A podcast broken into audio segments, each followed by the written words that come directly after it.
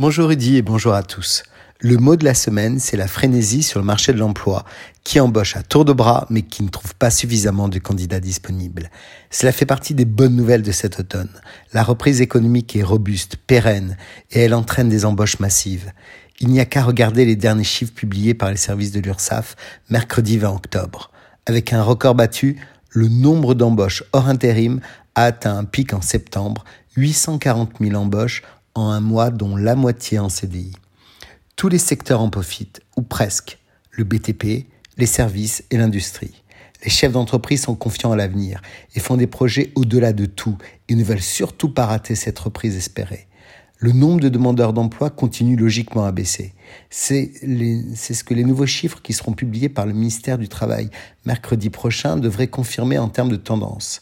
Le nombre de demandeurs d'emploi est en baisse, moins 8,5% dans la catégorie A, celle de référence. Les chômeurs sans aucune activité.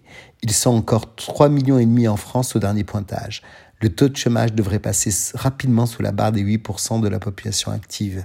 Cela n'était pas arrivé depuis 2008. Alors on peut se poser la question, qu'est-ce qui pourrait venir assombrir ces bons chiffres ? Le paroxysme. La demande d'emploi ne rencontre pas toujours l'offre. Il y a un certain nombre de métiers en tension, comme la restauration, l'industrie, le bâtiment ou les services comptables par exemple. Avec des raisons diverses. D'abord un manque d'attractivité des emplois qui embauchent pour cause de salaires peu élevés ou des conditions de travail difficiles.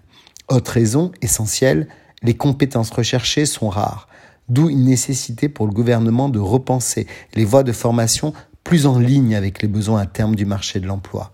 Et puis un deuxième élément qui pourrait venir contrarier la vague d'embauche en cours, la pénurie de matières premières, de semi-conducteurs, conjugué à la flambée des prix de l'énergie. Tout cela freine la production, notamment dans l'industrie avec des arrêts de chaînes de fabrication, des volumes revus à la baisse, des fourrossiers à l'arrêt pour dépenser moins en gaz ou en électricité. Résultat, les arrêts de travail et des périodes de chômage technique s'enchaînent. La situation, si elle se prolonge dans le temps, pourrait aussi venir contrarier une reprise économique créatrice d'emplois. Alors en attendant, les chefs d'entreprise utilisent des plans B, comme les cabinets d'intérim, les cabinets de recrutement ou encore les managements de transition qui ont le vent en poupe.